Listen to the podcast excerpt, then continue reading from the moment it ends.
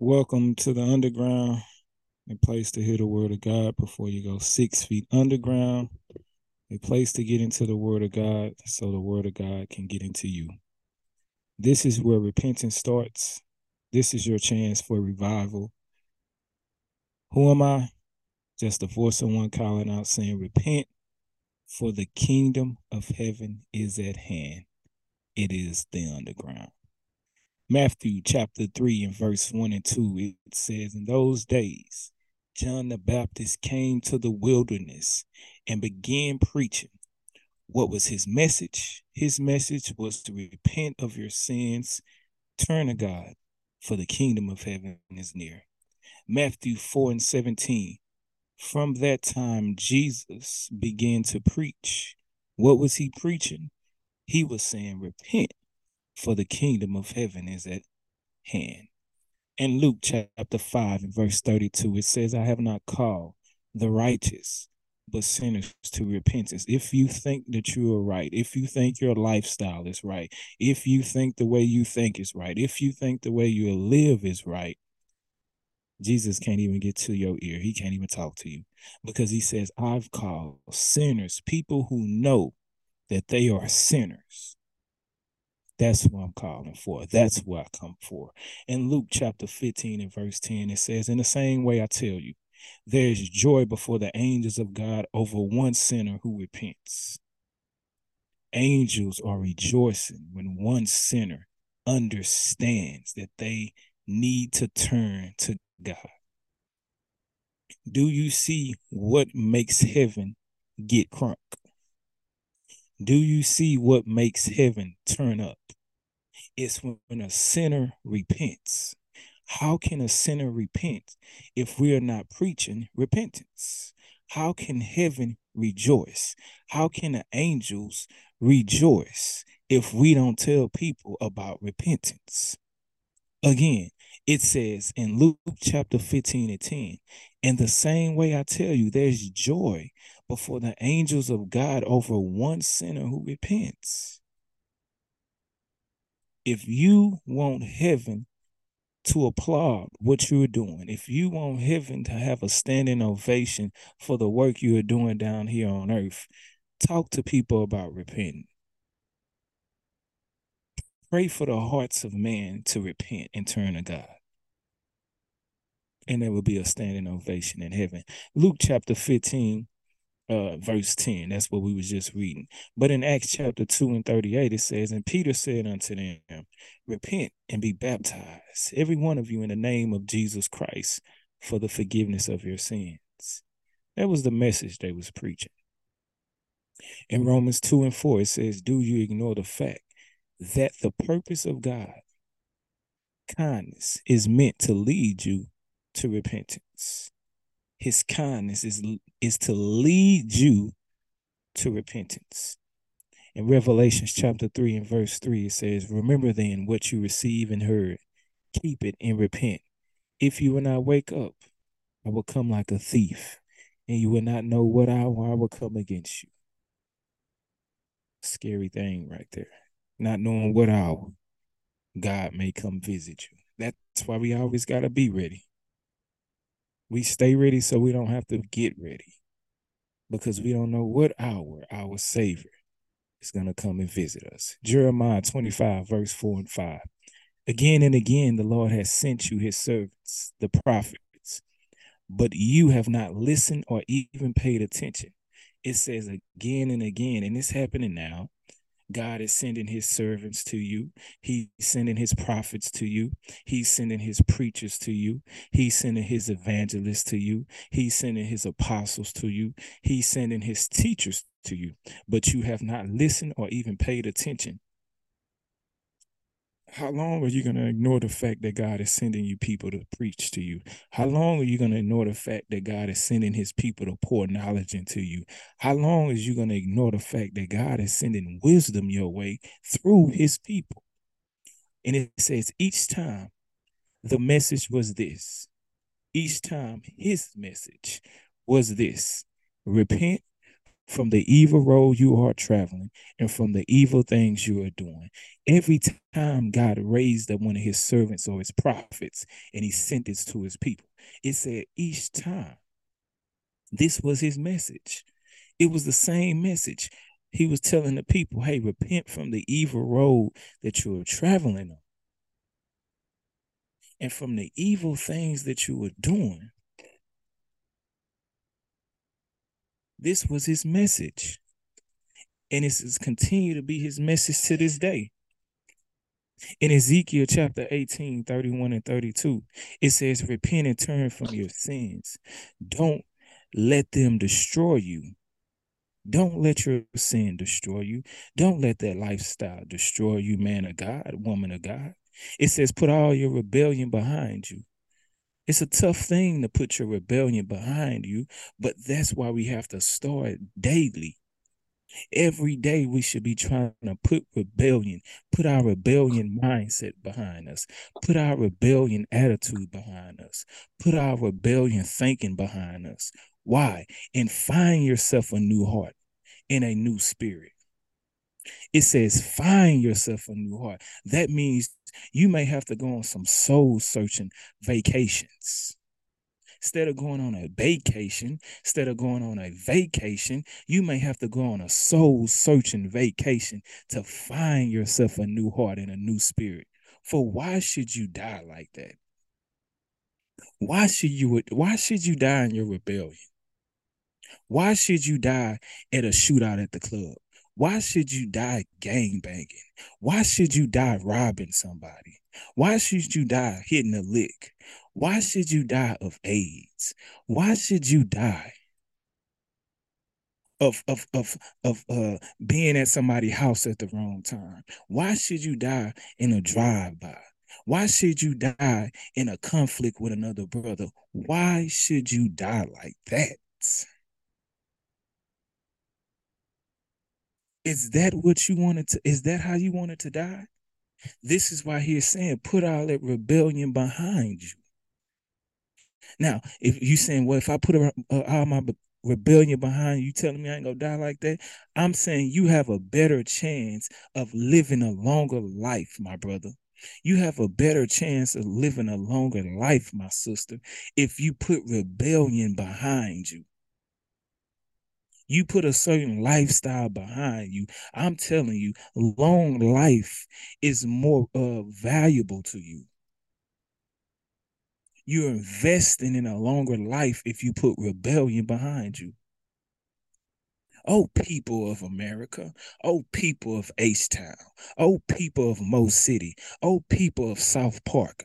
Oh, people of the Southwest. Oh, people of Third Ward, Acres Home, Sunnyside, Hiram Clarke, Eptide, all the way from North Side to the East Side. Oh, people of America. God is saying, I don't want you to die like that. Turn and live turn and live. Are you really living? In Micah 1 in verse 2 and 3, it says, Attention, let all the people of the world listen. Let all the people, Micah was talking to all the people of the world. I don't care who you are. Listen to what God is saying. Let the earth and everything in it hear.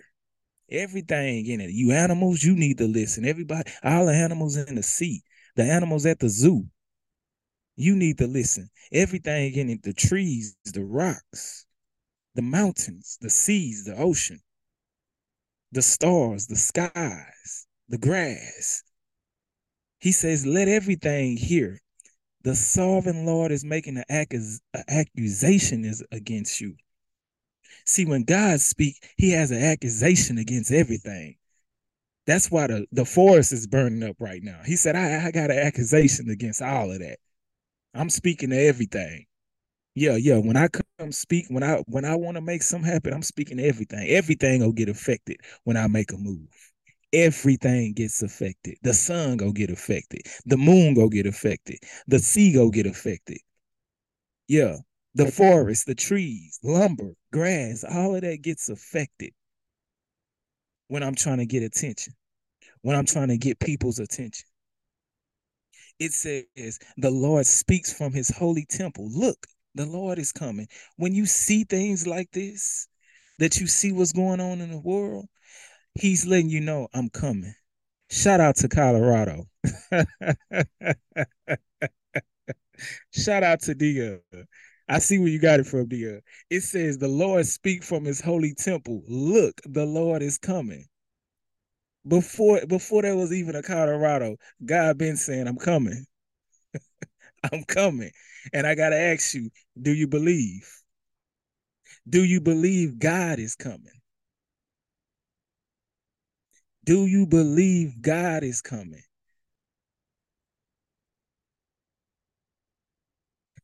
A person, see, a, a team can win one game and everybody starts to believe. That's crazy. I know a team can win one game and everybody starts to, oh, I believe. God said, I've been preaching to you oh, over for the for the whole eternity, and y'all still don't believe. oh man, have have patience, have mercy on us, God. He said, I've been doing miracles all this time. Y'all still not believing? Oh, come on, man. Come on, we gotta start believing, y'all.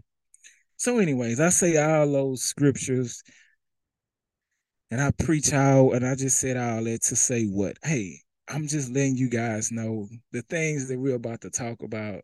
This is nothing new. There's nothing new up under the sun. What I'm about to say, I may say it in a different tone. I may say it in a different tongue. I may say it in a different language than you speak or a different slang than you speak. But hey, I'm still preaching the same message and I'm just another voice. A voice that's gonna fade off into the sunrise, a voice that's gonna fade off into eternity. I always tell people when they ask me my age, I say, hey, I'm 36 going on eternity. That's my age. I'm going on eternity. And my voice is gonna fade one day. But the word of God that I'm speaking is gonna last forever. So take a seat back tonight. Open your ears, open your heart to thus says the Lord. And I pray that it bless you. Welcome to the underground. Oh, y'all greet each other, man. Everybody greet all you uh all the two people that's in here.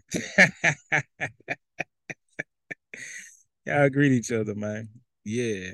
I always say, man, I know we uh have a little people up in uh these things, but let me tell you something, man there's a lot of people listening to the underground. I already know. We, uh, you know, we pass out cards. Always, man. We always passing out cards. We always in the in the barbershops, at the malls, wherever we at, and I'm passing out cards. God is, you know, got it on my heart. So, you know, I know people listen. I know it's some Nicodemus out there. Yeah, and they go check tomorrow to see if it got uploaded. I already know. I already know. For sure. When you come back, I'll give you some of those cards, man. We got like a thousand. We stay uh yeah. We stay on it. You know what I'm saying? We stay pushing it. Yeah, we can send it. We can definitely send you some, man. All right. Shout out to my wife, man. Shout out to my brother who up in here for real. Much love to you. Uh, for real though. And, but shout out to my boy Deion Sanders, man uh just for being you in the kingdom of God, brother. You know, not afraid to be who God calls you to be on that platform, man. So I just want to give you, you know I'm saying, a couple roses while you here, brother, and say, man, I appreciate it because what you doing, especially for the uh black man, I want you to know, bro, I love it. Giving us the confidence and the boldness to, hey, believe how we believe, and, and, and do it the way God has uh, called you to do it. People may not like it, but hey, I love it, brother. And uh praying for you and, and hopefully, you know, uh you're able to bless those brothers bigger than the football field, which I know you're doing, man. Um welcome to the underground, a place to hear the word of God before you go six feet underground. Who am I? Hey, I'm just the voice of one calling out in the wilderness of America still telling everybody they need to repent. Uh yeah. Shout out to uh Special Ops Youth Ministry. Hope y'all doing well. Shout out to everybody on B block and D block uh, at the prison units. Hope you guys are doing well. See you guys Saturday. Uh, we about to turn up in there. The Holy Spirit is coming with the business. I already know people are gonna get delivered. I can't wait to be a part of that. So, anyways, we just go chop. Yes, please keep me in prayer, man. Please keep me in prayer. A lot of uh doors God is opening up uh with speaking. It's it's like, whoa, you know what I'm saying? A lot of things opening up. So and uh yeah, so just pray for me, y'all. Pray for that God be able to use me. And I, what I've been doing now is really not trying to put my my thoughts too much in what I'm gonna say when I get before God people. For real, for real. Like I'm really focusing on I'm just gonna bring the word and whatever God flows up out of me, we just go do that. So I'm gonna practice tonight like that. I honestly didn't even I didn't really prepare this week. And that's the hard thing for me to do. Like try to prepare and make sure, you know, what because I just I don't know, I always want to just cross my eyes and you know I'm saying, excuse cr- cross the T's and dot my eyes. But this week I said, you know what, God, I'm gonna just relax. Before I even came on here, I was uh playing Madden. That's how you know I'm I'm just trying to relax. I was in playing Madden. I'm in the Super Bowl, by the way. Yeah, I was playing man. I'm in the Super Bowl. So I was doing that. Yeah, she laughed, but I was. Because what what what are you doing? I'm relaxing.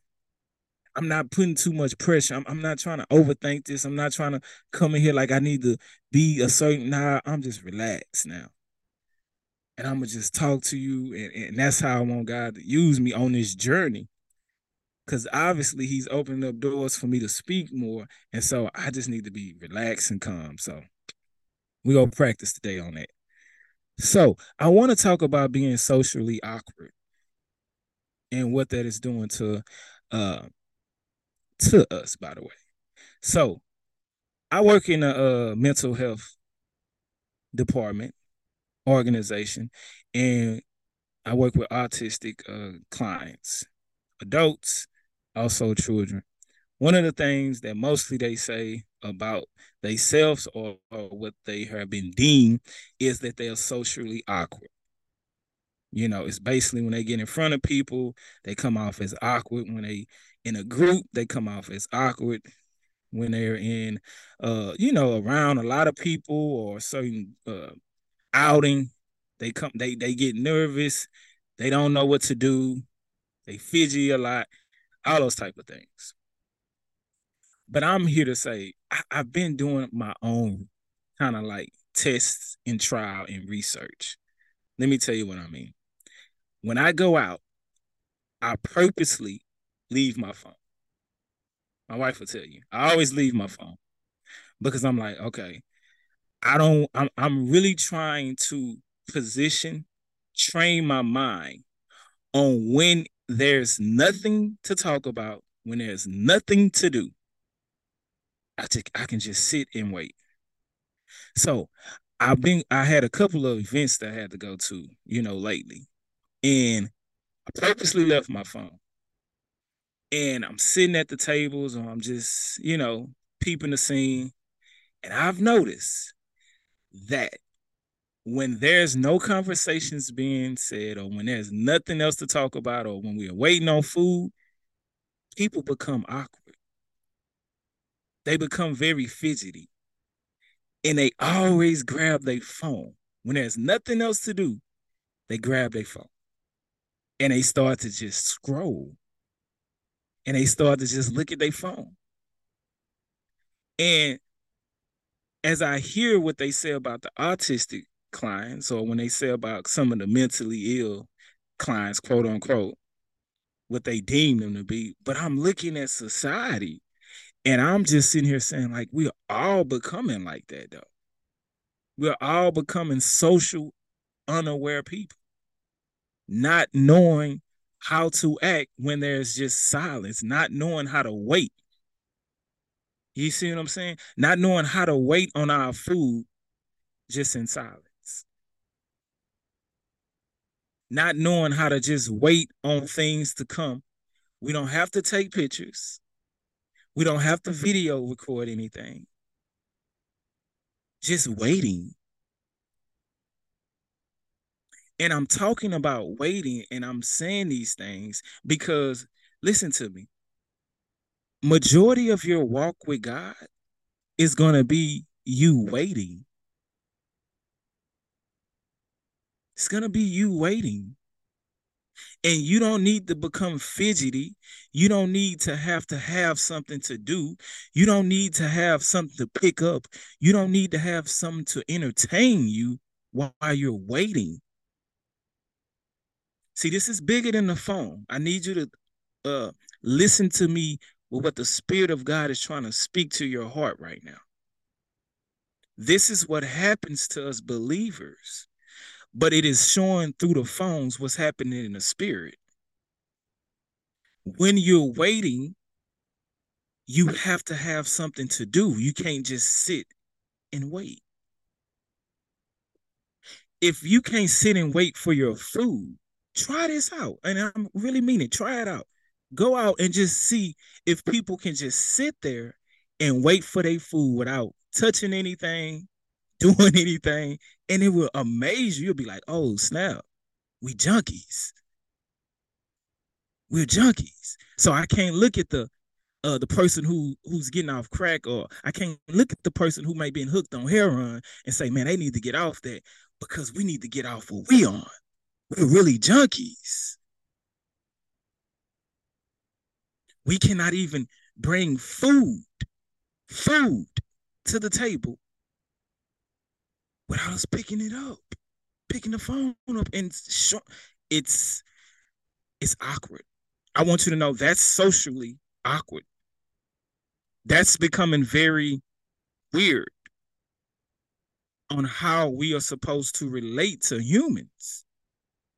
Well, that's the time we live in. No, no, no, no, no. We are humans. We have dominion over those type of things.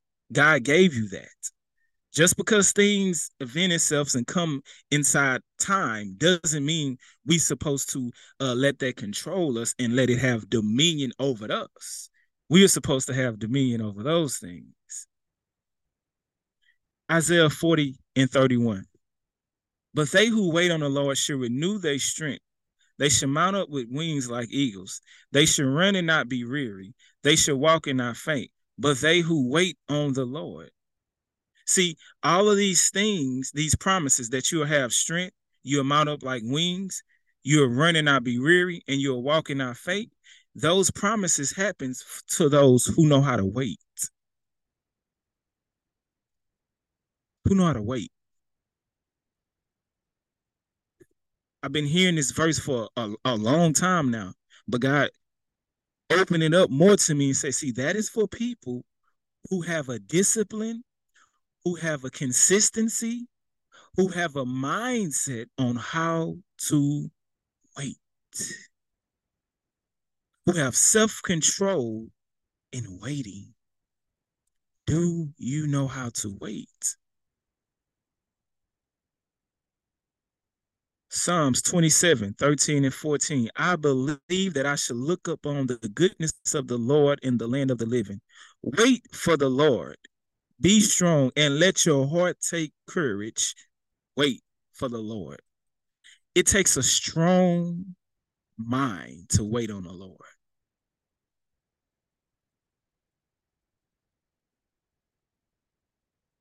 A strong mind, a strong will to wait on the Lord.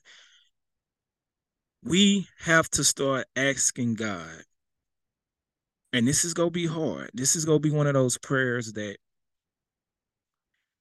you have to get prepared for it. But God, teach me how to wait on you. Teach me how to wait on you. If we're honest with ourselves, there's a lot of situations, there's a lot of uh battleships, which I call relationships, that we are in because we simply don't know how to wait on God. We don't know how to wait. Let me let me uh paint a picture for you so I can show you how serious this is about waiting.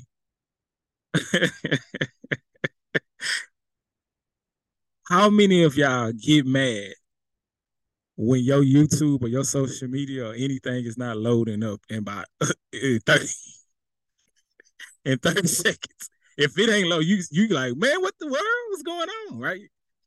You get angry. Or say you cut to Netflix on and that that mug ain't starting up right away. You like, what is you like, uh, what's going on? Like 30 seconds in. You feel me? Or say if you go to a restaurant, you know what I mean? Like what I exactly. Exactly. But I want you to uh see what it's showing.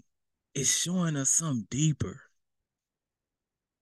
It's showing us something deeper that like man, we we really have gotten into a mindset. We have got in a system. Our minds have been formed to not even when a text exactly text don't go through fast enough.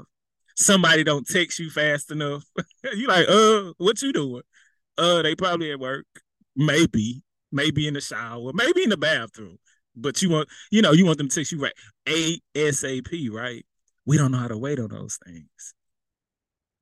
So I'm going to ask you start to let those things train you. What are they training us for? For God. Because God has a certain time, y'all. I don't know if y'all know, but uh you know, I've been walking with him for a, a, a while now. He likes to really take his time with some things. you know, you like, oh God. I mean, you know, he just like to take his time. He's the type of guy who waited 400 years to deliver to people.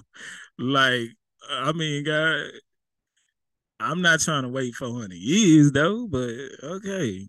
So, we're dealing with a guy who's, you know, he moves at his own pace. So, you want to have a spirit that can wait. You know what I mean? So, but again, when y'all go out, I'm telling y'all, just check it out. Check it out. When you're waiting with somebody, when you're out with dinner with somebody, or just I don't know, just look how I don't know. We just can't sit there uh, no more. I don't. We can't even sit there. Silence is awkward to people. It's not. Silence is good. It's all right to be silent because guess what? There's gonna be some seasons in your life, believer. Listen to me. That God is gonna be silent. Yeah. You may not hear from God. You may not hear a revelation from God. You may not hear instructions from God. It doesn't mean anything. It doesn't mean that he's mad at you. It doesn't mean that you're on the wrong path. It means be in the moment, keep doing what you're doing, but don't pick up things to get you distracted. Mm, that's oh wait. That's for somebody. Don't pick up things to get you distracted. To give you something to do until your promise come. To give you something to do so until your food come out. You're picking up something. You picked up a relationship waiting on your promise. And now the thing that you picked up is going to affect your promise.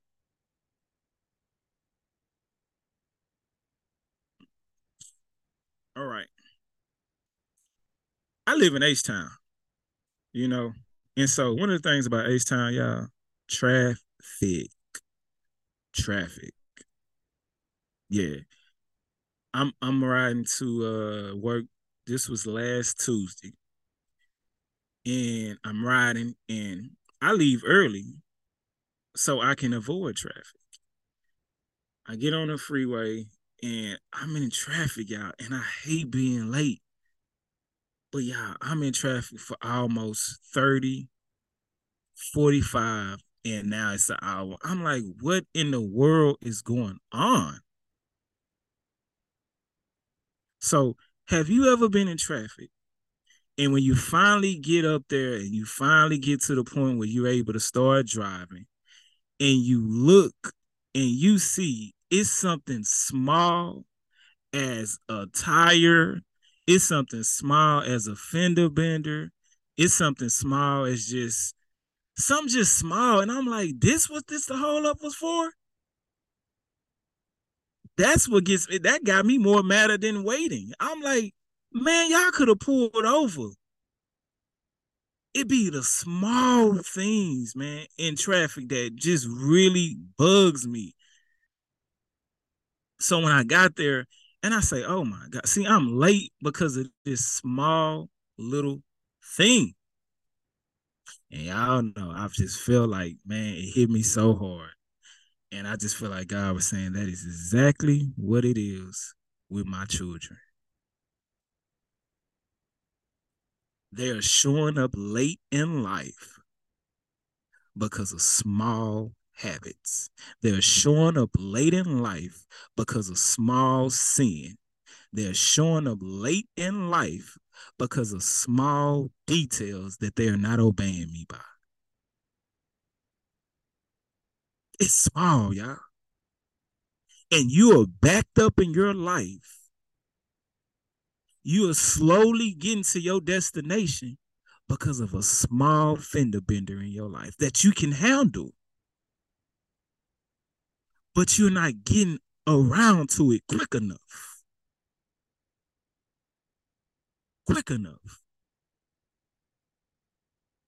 Start handling up on these small little things in your life. Don't overlook them. Get to it quick. In a hurry, fast. Take care of it. Take care of that little credit debt. Take care of that little this this little uh I don't know. You know you almost you always had a, those little small bills that you be like, oh, I'll get that later. No, no, no, no, no, no. Get that now. Get that now. Take care of these small things now so it won't come back and hold you up. Because let me tell you something the more small things you put aside, they add up, they build up, they become long. And now, now that you're backed up. I want God's people to handle up on the small things and be deliberate about it. Knock it out. Knock these things out. That's why God used to tell the people of uh, the children of Israel, hey, when you go in there, knock out all that stuff. Don't leave nothing. We're we're trying to get into our new lives. We're trying to get into the things that God has promised us in our own lives. But we're leaving things behind. We will, but we're trying to sweep things under the rug.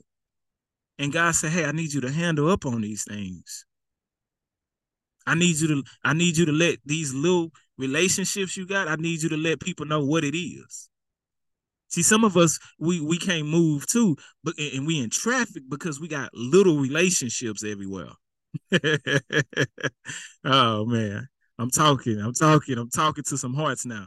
You you backed up you got a relationship over here, but it's it's little, it's it's not big, you know, it's it's just a little, you know, situation, right? And then you got one over there, and then you got one over there, and then you got one over here and there and there and there. And God said, Hey, hey, hey, hey, I need you to get free. I need you to let people know what it is.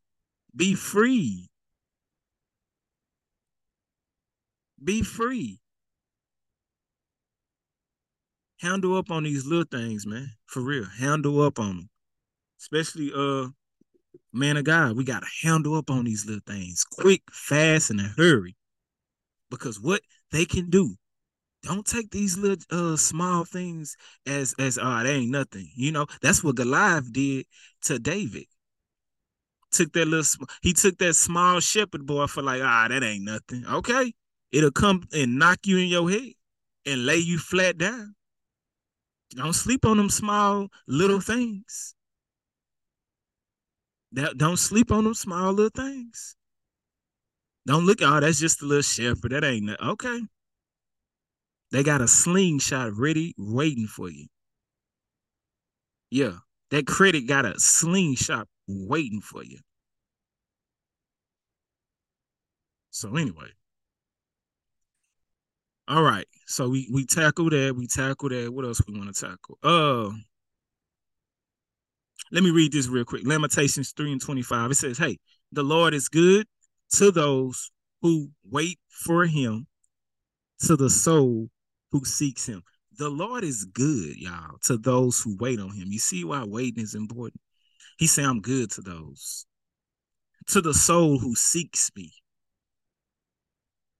The soul that's waiting for me, the soul that's waiting on an answer for me, the soul that's not in too much of a hurry to hear my voice, the soul that diligently just gets up in the morning and if they don't hear me, they get straight to it, what I told them to do. They're not trying to invent something, they're not trying to make some up, they being disciplined to what I told them to do last season. See, because that's what happens a lot of times also with the Holy Spirit want me to share. A lot when we don't hear from God, right? He'll give us a word in a season, he'll give us a word, and we when we get to that, right? And because we in such a generation that's so uh overly uh just want to overly do things. They, they just want to push, push, push, push, push out, push out. You know, we want more, more, more, and more, right? if we don't hear from God, we'll make some up and say, Thus says the Lord. And God not, you know what I'm saying? We'll just make some up. Invent some in our minds. Why? Because we don't know how to wait. We don't know how to wait. Two years is a long time to us. But to I'm telling y'all, that's not even long. Three years is not long. Four years is not long. According to how God operated, I'm going off the character of God, how he operated in his word. What we call waiting is it's not waiting. It's impatient. It's impatient. And guess believe he teaching me that right now.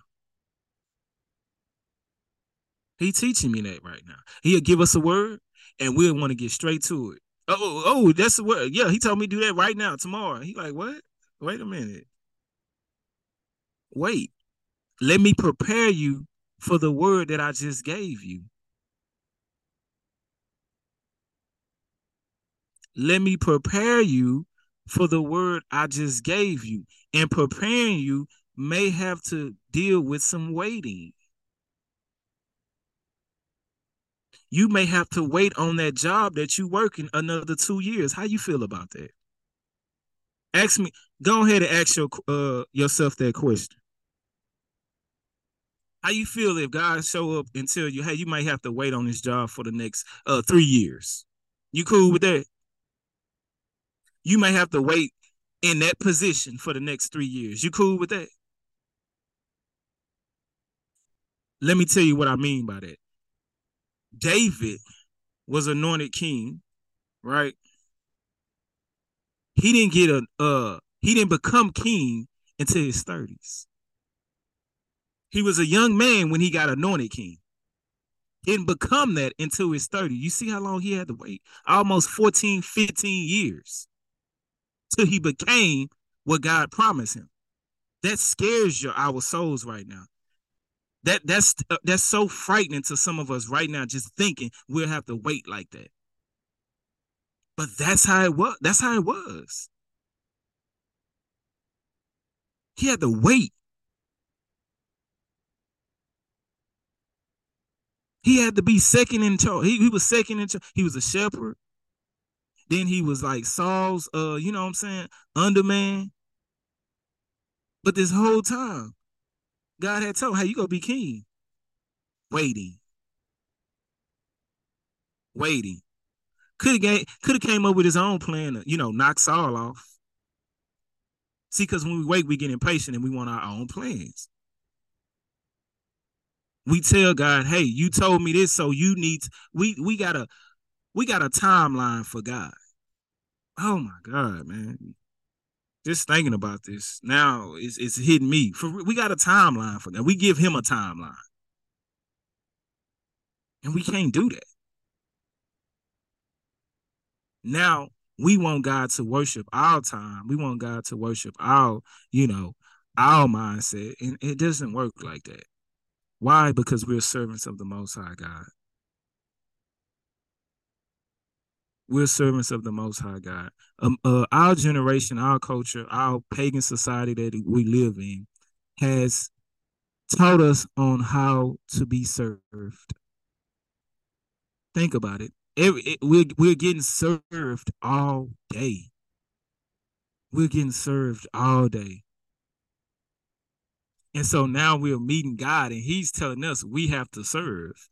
It's it's a war. It's an oxymoron going on because everything is serving us in America. Everything serves us. You know, we have a phone that whatever our eyes or whatever our desires, whatever that flesh wants to experience, all we have to do is type it in and it serves us. Whatever itch we have, we type it in and it serves us. And now we're coming in a relationship with God, and He's saying, I need you to be a servant. That is hard. That's why we're having so many issues and problems. That's why the thought that's why a lot of people when they start walking with God, I'm gonna be straight real with you. A lot of people be thinking they going crazy.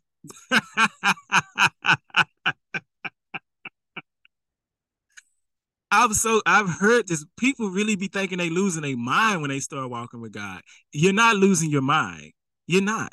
It's just you're becoming uh spiritually awakened. You've been so deep in your sin. I'm talking to somebody right now. Praise God. You're not losing your mind. You don't need to go see a therapist. You don't need to go. I'm. You don't need to be on no pills. You don't need none of that. You're not losing your mind. Okay. And I'm talking to somebody who needs to hear this. To everybody who you're going through some uh, mental issues, hey, I encourage all, you know, whatever you have to go do not against people seeing therapists. I want to say that because I deal with clients who have to do that. I'm not against that. But I'm talking to Pacific people right now who you're you have got saved, you have got baptized, you have you begin to walk with God, and you think you're losing your mind. You're not. You're becoming a new creature. This is new for you.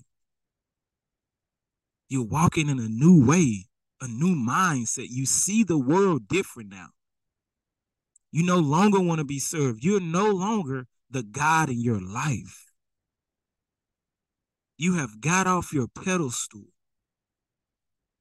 and you have bowed down to the living God.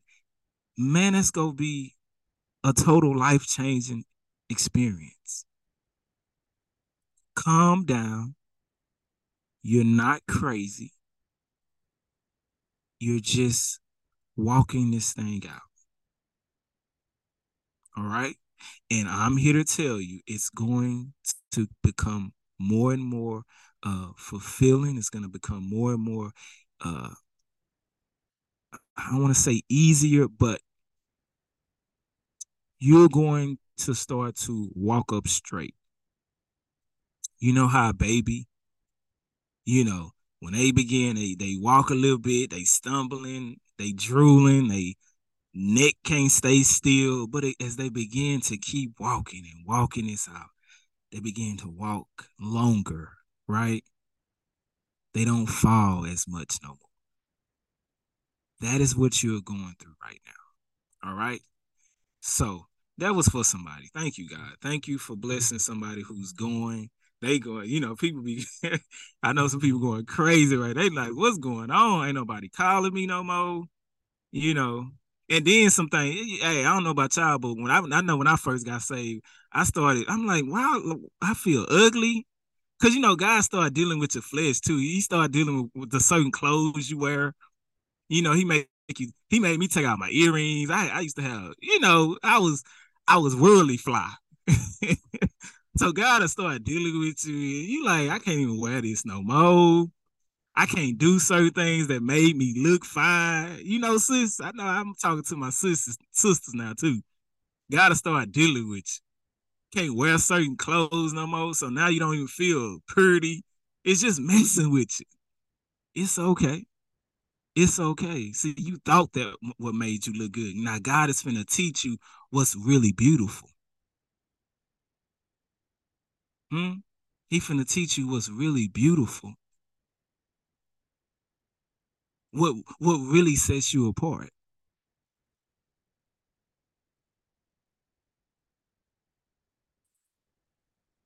hmm Speaking of uh, my sisters, majority has mistaken, y'all have mistaken of sticking around with a man through the disobedience of God for loyalty. What do you mean? I, have I've heard this a lot that uh, I was loyal. I was down. I stuck around. And I'm, I, I have to say this to you so you can understand what you was loyal to. So you can be freed. Okay? You wasn't loyal to a man. You was loyal to disobedience. You didn't stick around for a relationship. You stuck around disobedience. Let the Holy Spirit talk to your heart right now.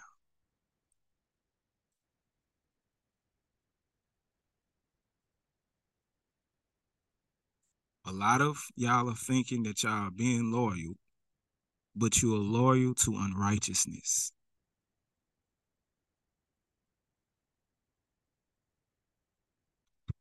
A lot of us are loyal to the sin that is in that person. You're not loyal to the man. You're not loyal to the woman. You're loyal to the sin that y'all agree upon. You're not loyal to the man, you're loyal to the confusion, the confusion in that man.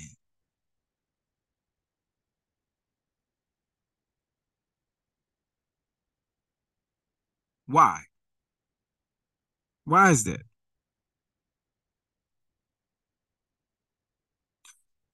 I'm saying this because what I noticed while living up under the sun is that majority of our women, especially in our pagan society, I gotta ask you this. Do you know how to be loyal to a man who's in mm-hmm. holiness?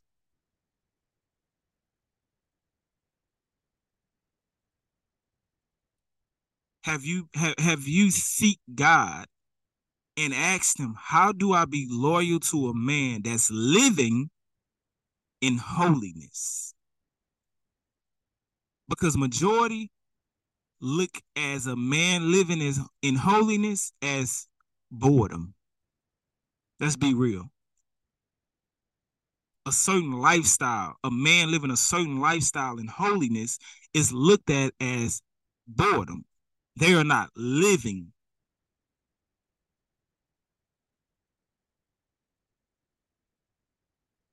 So I need all my sisters in Christ, especially in the 30, in the 40s. So I need you to start really trying to learn this because we got to teach our young young women who's gonna grow up in they saying they believe, right? They saying they want a, a, a man of God, or the, I don't, you know. Most of the times uh, uh, when I hear that, I just I, I know women just want a man with good morals they really don't want a man of God. They just want a man with good morals who who's not going to uh mess with their idols. uh see they, they just want a good man, but don't mess with my idols. But I'm here to tell you a man in holiness without he without him even speaking is going to mess with your idols because his walk messes with your idols. His direction is going to mess with your idols. His convictions is going to mess with your idols. His fellowship with God, sis, is going to mess with your idols. Okay? Let me ask you this, sis. Let me ask you this, woman of God. Do you know how to be loyal to a man that's about kingdom business? Ask yourself that. Because before you come to God asking him for a husband, you need to ask yourself these type of questions for real. Before you come to God asking him for a godly man, or I just want you to be honest with yourself and say, hey, God, just give me a man with good morals. Right? Give me a man who just, he ain't gonna cheat on me. He gonna take me out and, you know, we gonna be able to do what we need to do to look right on Instagram. Right? But if I'm talking to women who wants a man after God's own heart, you're gonna have to ask yourself these questions. Do you know how to be loyal to a man who's about kingdom business? Because kingdom business is going to it's going to be in battleship with your business. It may be in warfare to what you have planned. Can you be loyal to that? Can you be loyal to a man that's obedient to the word of God? Can you be oh, can you be supportive of a man that's obedient and supportive to the word of God? You got to ask yourself that.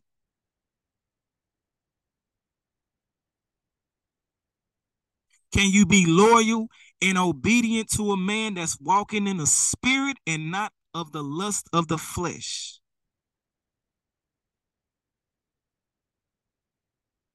Because a man walking in a spirit in this generation, let's be real, it's going to look like he's not having. What is he doing? He don't do nothing. That's what it's to look like. That's what it's to feel like. No, he's about, he's building the kingdom. He's bringing heaven to earth. He's bringing something new to earth that this generation hasn't seen. Are you going to be able to be loyal to? Think about Noah.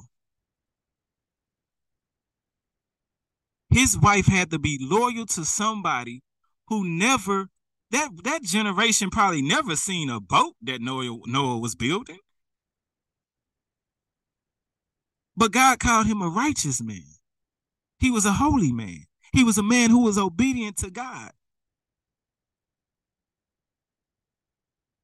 And I know Noah's wife had to be set apart because she had to be faithful to a man that was strictly about God's business.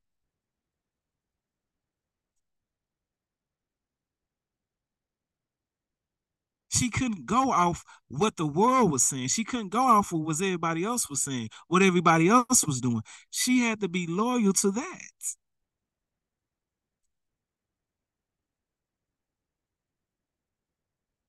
Can I tell you something, sis? Uh, God didn't call man to have fun. He's not here to, you know, just you got to have some fun. He's not here for that. I get it. We, you know, we we we supposed to, you know, enjoy ourselves. I'm not saying that. Y'all understand what I'm saying. But majority of our pagan society is trying to train us man to think we're here to have a good time. We're not. When you're having to, when God says, uh, have dominion, that's not fun.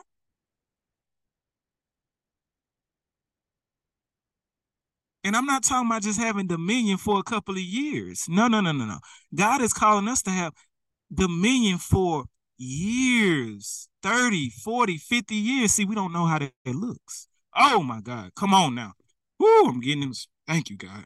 See, see, majority of us, man, don't even know how that looks. We we never seen it. How does it look to have dominion over your family for 20, 30, 40 years and have it?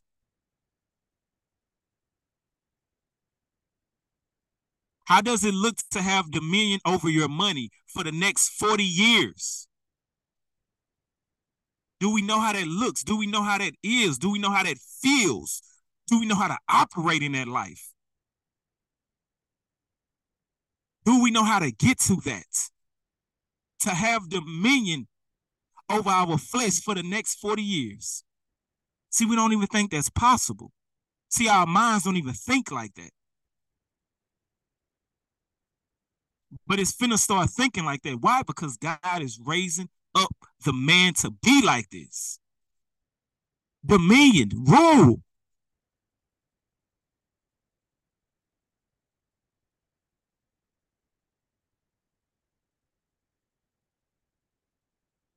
And so I'm asking the woman of God, do you know what that look like?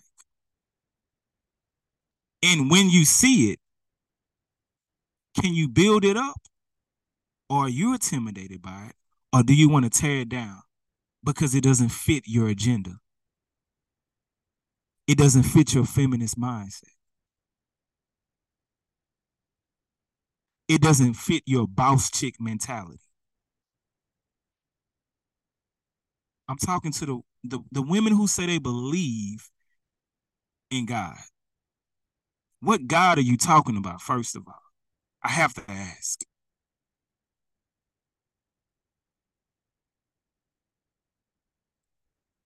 Why are you talking about this? I'm saying these things because I so much believe that God is raising up the man that you women so desperately need. Right?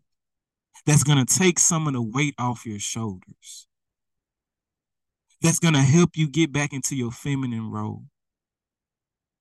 Right? That's going to help you focus more on teaching uh, your kids more and, and cultivating the household to be a godly environment.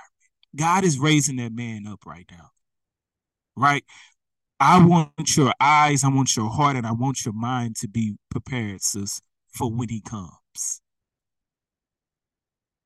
Because it's coming. The word of God is getting out here. He's working in, in the underground. He's building that man up. What? He's that man is finna come and take some of that weight off your shoulders. But when he try to grab some of that weight off your shoulders, I'm gonna need you not to say, "Uh, uh I got it. I've been doing this all my life." What? This is what you prayed for. This is what you said you wanted. Get ready for it. Get ready for it.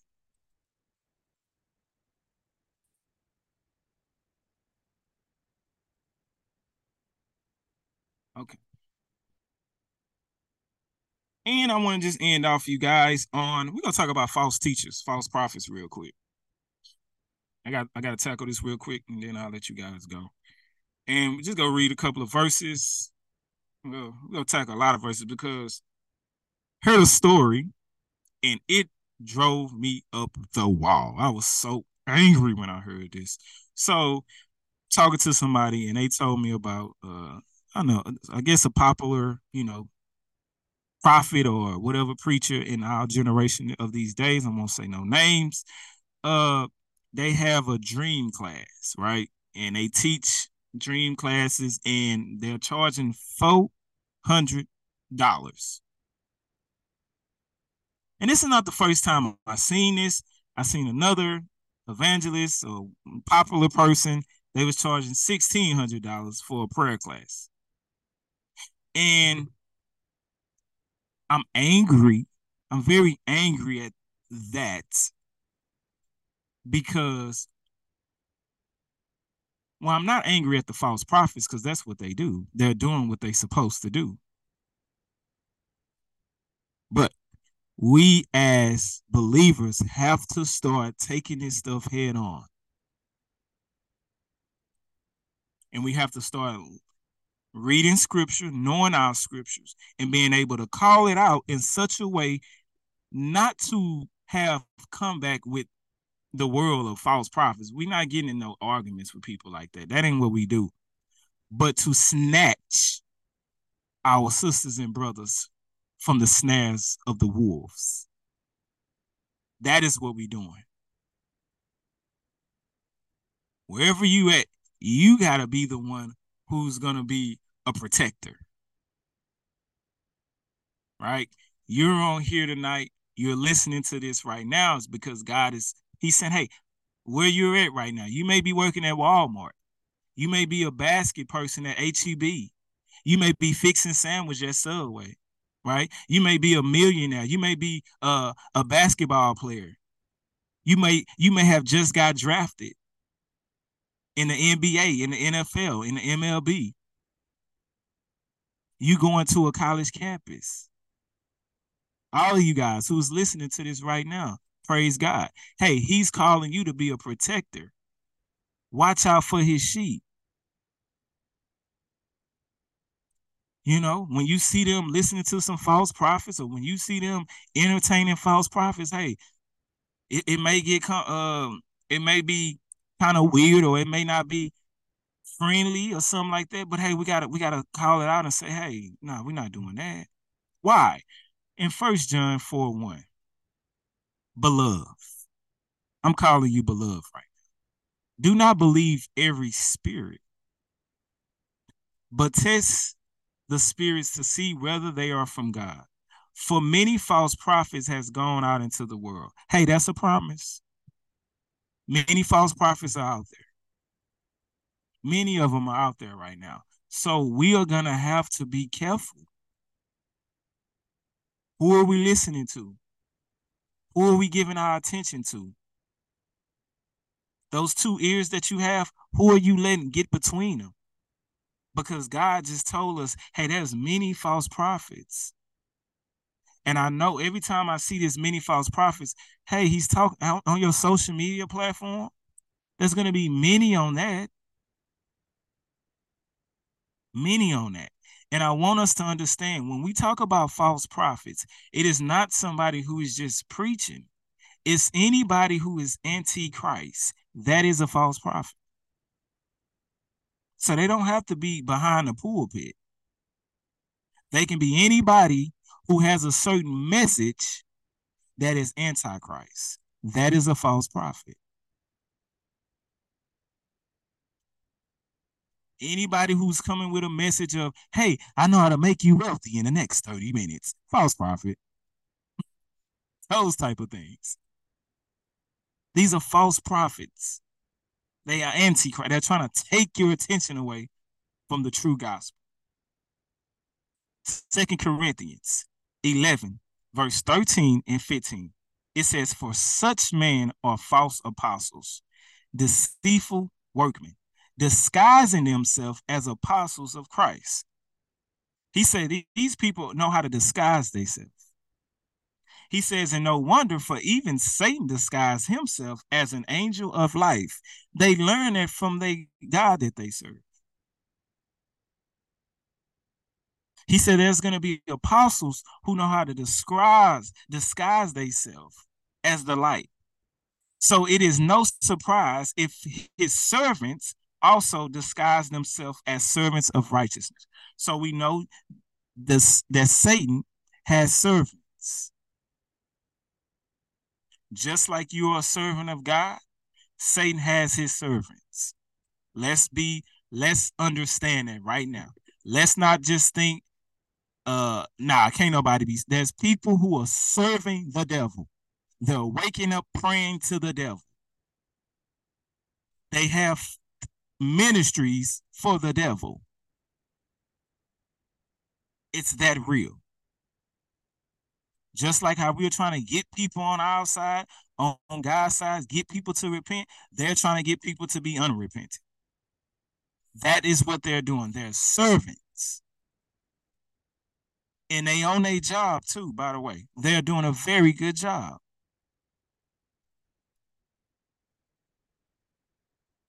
He says their end will be correspond to their own deeds. Their end will correspond to their deeds. Basically, he's saying their end we're gonna see at the end how they their deeds are gonna be shown. It's gonna come out. You're gonna start seeing they're false prophet by the deeds that they do. How do I know they're a false prophet? Because they they deeds are gonna start saying, oh, they they charging money. Their deeds are being exposed. And how I know we have people worshiping these people is because even when their deeds are exposed, they don't they don't believe it or they still want to worship these people. They still want to follow these people.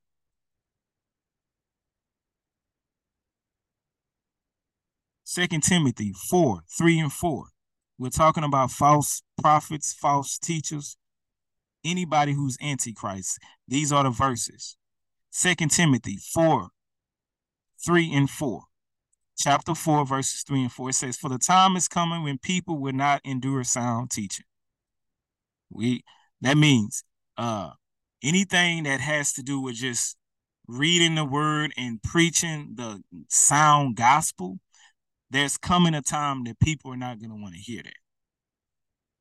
We know that, right? They're going to have itchy ears. They will accumulate for themselves teachers to suit their own passions. Uh, talked about this before, but I just want to keep going over it. That means they're going to have teachers who they're going to fit their own passion. That that's happening right now. When we go to Instagram, when we go to YouTube, when you go on, there's teachers that people they say, okay, I'm gonna listen to him. I listen to him. I listen to him. Why? Because they accumulate the teachers that fit their own desires. I like that he don't talk about sin that much, so I, I like him. Let me put him in my bucket list. I like that she she kind of cool and she kind of talk like me, so let me put him over there. And sound doctrine, which is just basically the word of God. When we talk about sound doctrine, we're just talking about the word of God you know, don't need nothing added to it. We just read it and, you know, we give uh, certain instructions. But sound doctrine is going to become boring to people. You're to need to have some uh, pizzazz and some swag to it. And you're to have to relate to the people. Why? Because sound doctrine is not to be fun for people. It's not to be entertaining for people right? You have to entertain. You're gonna have to have a stage. You're gonna have to have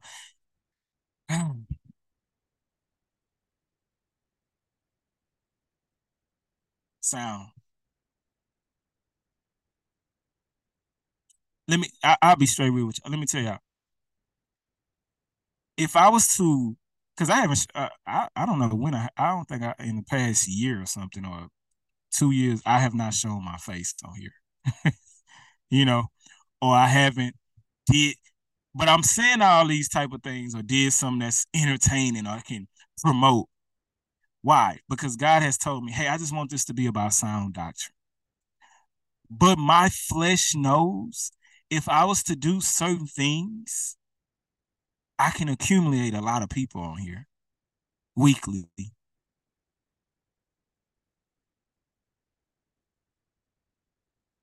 I can promote a certain way to, hey, get it out there. But I know once you start doing those things, you can't be sound as you want to be. So you gotta understand when you start getting into these pleasing the people and trying to eh, please their itchy ears, it becomes a snare to you. It becomes a drug to you. What becomes the drugs?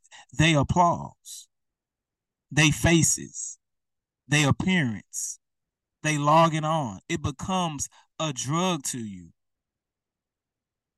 See, attention, clout is one of the drugs that nobody is talking about that's really killing a lot more people than the real drugs like crack and weed and cocaine and all. No, clout and attention is killing more people daily, man. Like I never seen before. That's the real epidemic. That's what they need to be trying to see. Hey, is there a vaccine for this?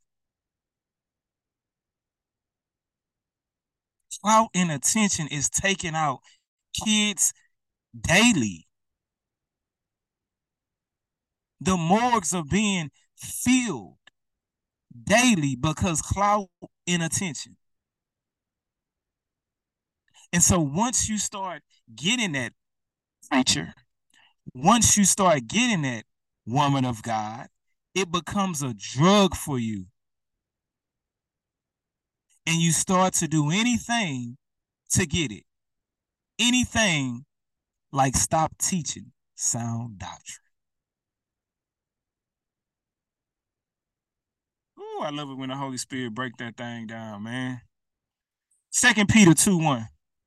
It says, But false prophets also arose among the people.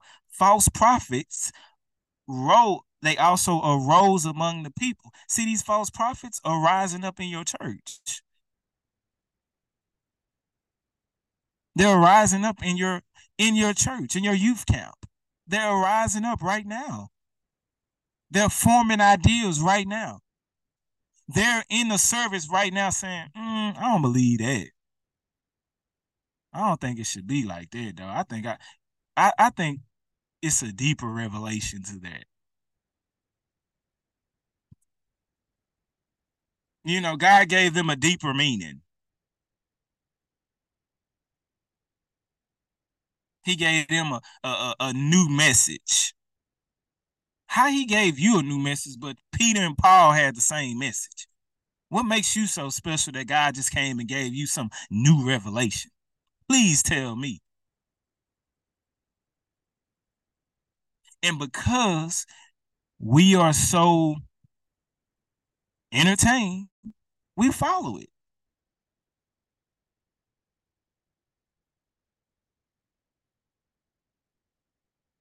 just as there will be false teachers among you who will secretly, secretly bring in destruction, hearsays, secretly. They go, it's gonna be so subtle, even denying the master who brought them, bringing upon themselves swift destruction. That's what comes. Hey, First Timothy 6, 3 and 5. If anyone teaches a different doctrine and does not agree with the sound words of our Lord Jesus Christ, just read that again. If anyone teaches a different doctrine and does not agree with the sound words of our Lord Jesus Christ, that right there alone should tell you who's false prophets, man. They always want to come against the word of Jesus. They always want to talk about some was written by man and all these type of things. These are false prophets. They may sound educated. They may present themselves as like. They may present good works and righteousness and, and build buildings and have youth groups and have all these food programs and all these type of things. But why are you denying the words of my Lord and Savior Jesus Christ? So they deny these things. They don't agree with these things and the teachings that's according with the godliness. It says they become puffed up with con- uh, conceit and understands nothing. So a lot of these times, these false prophets become puffed up in their own thinking. And I get why they become puffed up. Yeah, when you look on your uh when you got a social media platform and you got over 50,000 and 60,000 people, you got people sending you all type of money, sending you all type of gifts. You go into the uh comment section, you got people praising, worshiping you, talking about, "Oh my god, you a God." Man, of course that's go puff somebody up. Come on, I understand why they puffed up.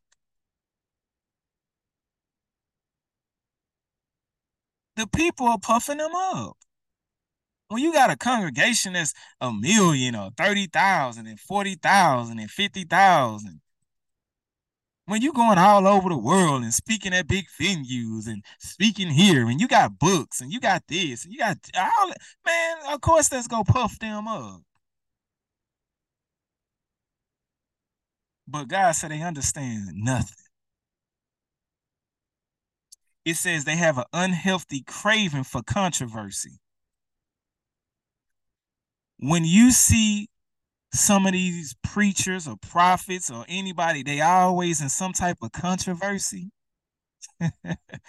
Come on, man. Why what is that? Why why is your name always in controversy?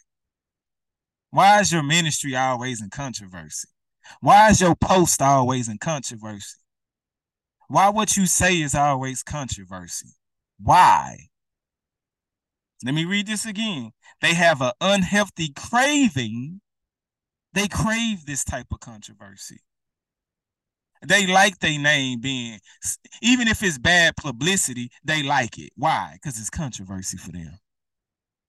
That's an unhealthy craving that God is telling you, hey, I'm showing you, I'm revealing to you that's a false prophet when they do that. And they like these type of controversies because what? It gives their name momentum. It puffs up their name. It gives them whatever they got going on. It gives them a little clout. It gives them a little momentum. It gives them a little attention. So they they crave the controversy. They have a they have arguments about words. See what I'm saying? They have they have little petty arguments over words and, and over certain scripture and all these type of things. They want to get in debates with people. Oh man. Which produce envy.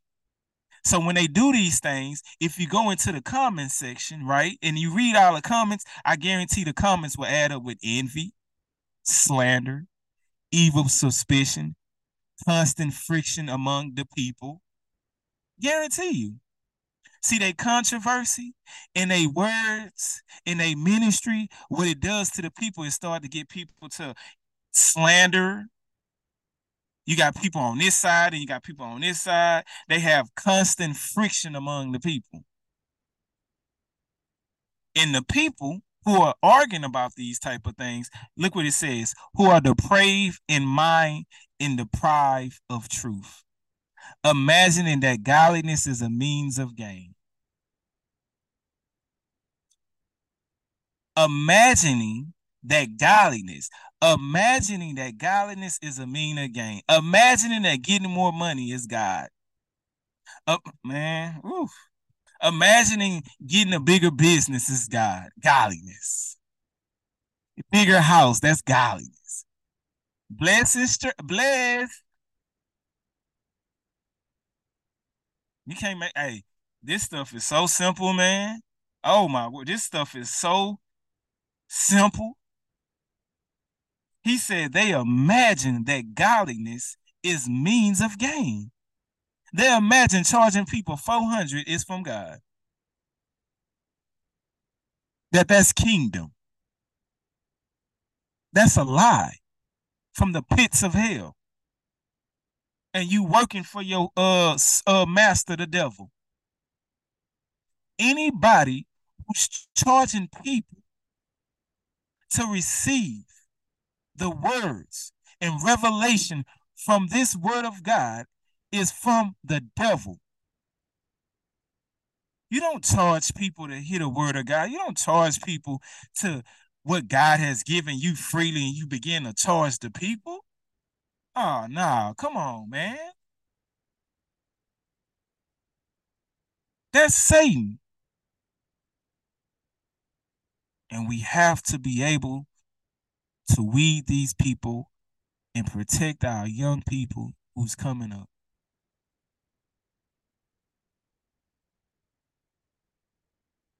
Equip the saints, man. Exactly. That's what we got to do. Because of a lot of our saints, I believe they want to be right. They are trying to get right with God. But you have these false prophets who very it says they they sneaky with it. They what they do is they appeal to your cravings, your natural cravings. Your natural cravings that you're looking for, and they begin to twist it and, and, and, and begin to make you go after gain and start to think gain is all about godliness. Hey, can I share some with you? What I've learned? A lot of times walking with God, it's not about what you gain, it's about what you can let go. The more you can let go, the richer you become. Oh, mm.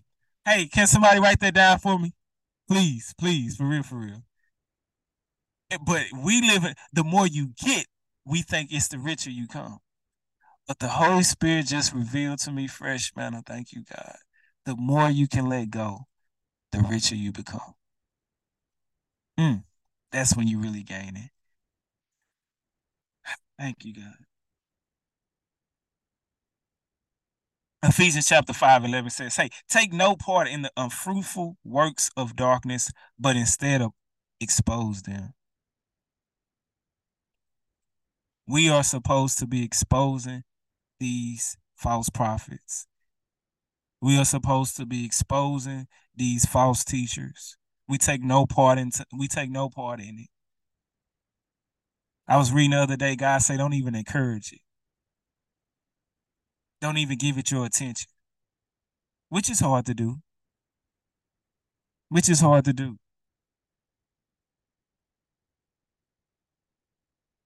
Hey, Colossians chapter 2 and 8. It says, See to it that no one takes you captive by philosophy in empty words according to human tradition, according to the elementary spirits of the world, and not according to Christ. See, a lot of us, us believers, we just love philosophy. We just want to be deep. And anybody who have good philosophy, it don't matter if they're teaching about sound doctrine, you will follow them because they just tickle your deepness.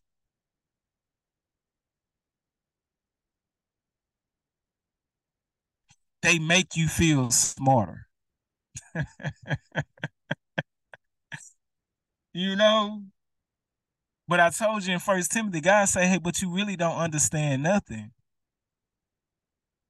But a lot of us, man, I'm telling you, man, in this generation, we gotta stop it. We want too much philosophy. We want too much knowledge. We want all these things, but we still haven't got over on how how you how can we stop fornicating? Y'all know we know all this deep stuff. Tell me how can I stop uh fornicating or something, or stop uh drinking, stop cussing out my my people, stop having evil thoughts of people. How can I stop that? If we so deep and know it, we we so knowledgeable. Knowledge is power, man. I'm telling you, good. Knowledge is power. But give me knowledge on how to get up out this scene that you in. Give me knowledge on how to stay out of bondage. I don't need knowledge on how to build wealth and build that. And I, now I don't need none of that. Give me now because I can build all the wealth I have, but if I'm still in bondage to sin, what good is that wealth? What good is my land?